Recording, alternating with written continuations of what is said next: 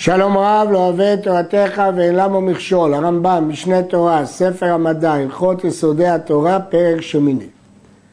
משה רבנו, לא האמינו בו ישראל מפני האותות שעשה. שהמאמין על פי האותות, יש בליבו דופי, שאפשר שיעשה אות בלט וכישוף. הרי ראינו בסוף הפרק הקודם, שאומנם מצווה לשמוע לנביא שיביא אותות, אבל זה לא בטוח שזה נכון. ייתכן שהאותות האלה דברים בגו, כמו לט או כישוף או דברים אחרים. אז יש דופי באמון. אבל במשה, אלא כל האותות שעשה במדבר לפי הצורך עשה. לא להביא ראייה על הנבואה. המטרה של המופתים שהוא עשה הם לא כדי להוכיח שהוא נביא. צריך להשקיע את המצריים, קרע את הים והצלילם בו, לשון צללו במצולות ים. צרכנו למזון, הוריד לנו את המן. צמאו, בקע להם את האבן. כפרו בו עדת קורח, בלע אותם הארץ, וכן שאר כל האותות. הוא לא עשה את האותות האלה כדי להוכיח את הנבואה. ובמה האמינו בו?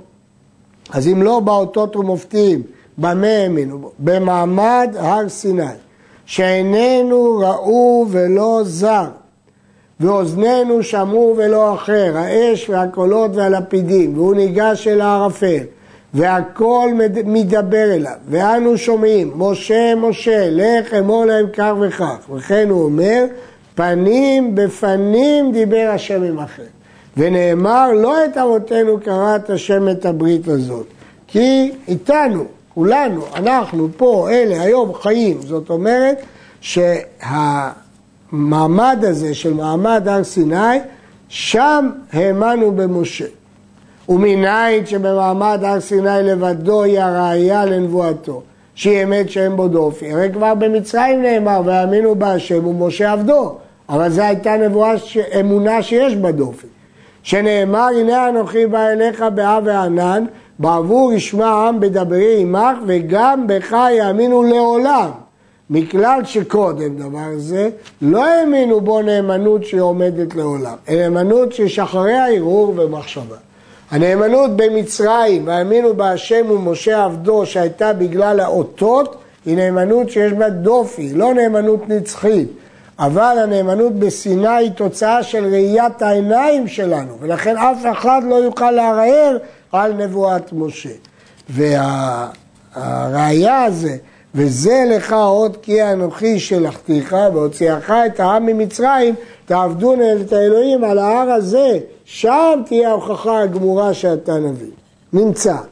אלו ששולח להם, כלומר העם ישראל, הם העדים הנבואתו שהיא אמת, הם ראו שהשם מדבר אליו, ואינו צריך לעשות להם עוד, שאין והוא אחד בדבר, כי שני עדים שראו דבר אחד ביחד, שכל אחד מהם עד לחברו, שהוא אומר אמת, ואין אחד מהם צריך להביא ראיה לחברו.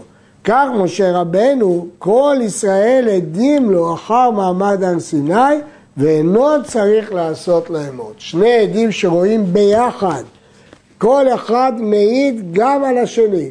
ולכן כאן ישראל ראו שהשם דיבר אל משה, ולכן כל ישראל מעידים לו.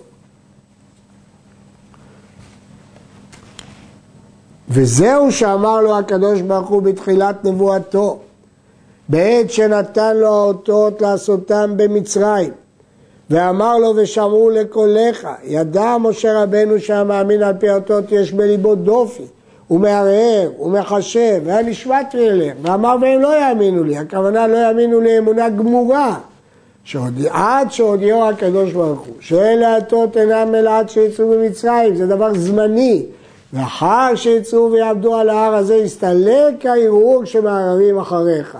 שאני נותן לך כאן אות שידעו שאני שלחתיך באמת מבתחילה, ולא יישאר בליבם יראו, כי אז כולם יראו וכולם יהיו עדים.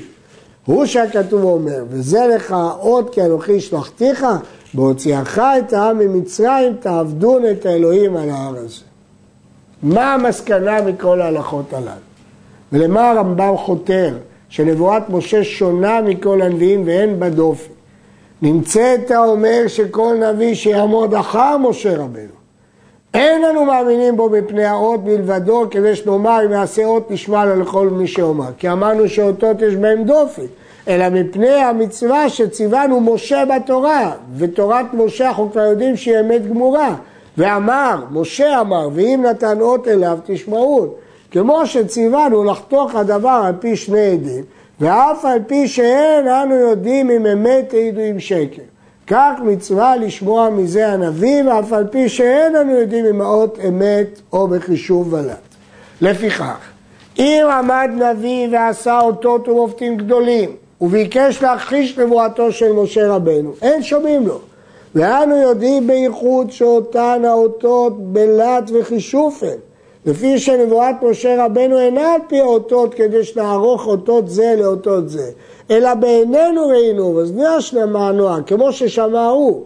הלמה הדבר דומה? לעדים שהעידו לאדם על דבר שראה בעיניו, שאינו כמו שראה, שאינו שומע עליהם, ויודע ודאי שהם עדי שקר. כל הבניין שבנה הרמב"ם הוא בשביל המטרה הזאת. שאם יבוא נביא אחרי תקופת משה ויטען שנגד נבואת משה ויעשה ניסים ואותות ומופתים גדולים, אין זה כלום, כי כבר אמרנו שהאותות והמופתים יש בהם דופי, ייתכן שהם בכישוף ולט, אז למה אנחנו שומעים לנביא שמביא אותות? כי משה רבנו ציווה. אבל נבואת משה היא מפני שראינו בעינינו, אז איך הנביא שבא עם אותות גדולים מחריש את נבואת משה? את נבואת משה ראינו בעינינו. סימן שהאותות המופתים שלו אינם אלא כישופים. לפיכך אמרה התורה, שאם בא האות והמופת לא תשמע על דברי הנביא ההוא, שהרי זה בא אליך באות ומופת להכחיש מה שראית בעיניך. והואיל ואין אנו מאמינים במופת על פני המצווה שציוונו משה, היאך נקבל מאוד זה שבא להכחיש נבואתו של משה, שראינו ושמע, ושמענו. לכן אין שום אפשרות להאמין לנבואה שמכחישה את משה, גם אם זה יהיה בכל מופתים שבעולם. עד כאן.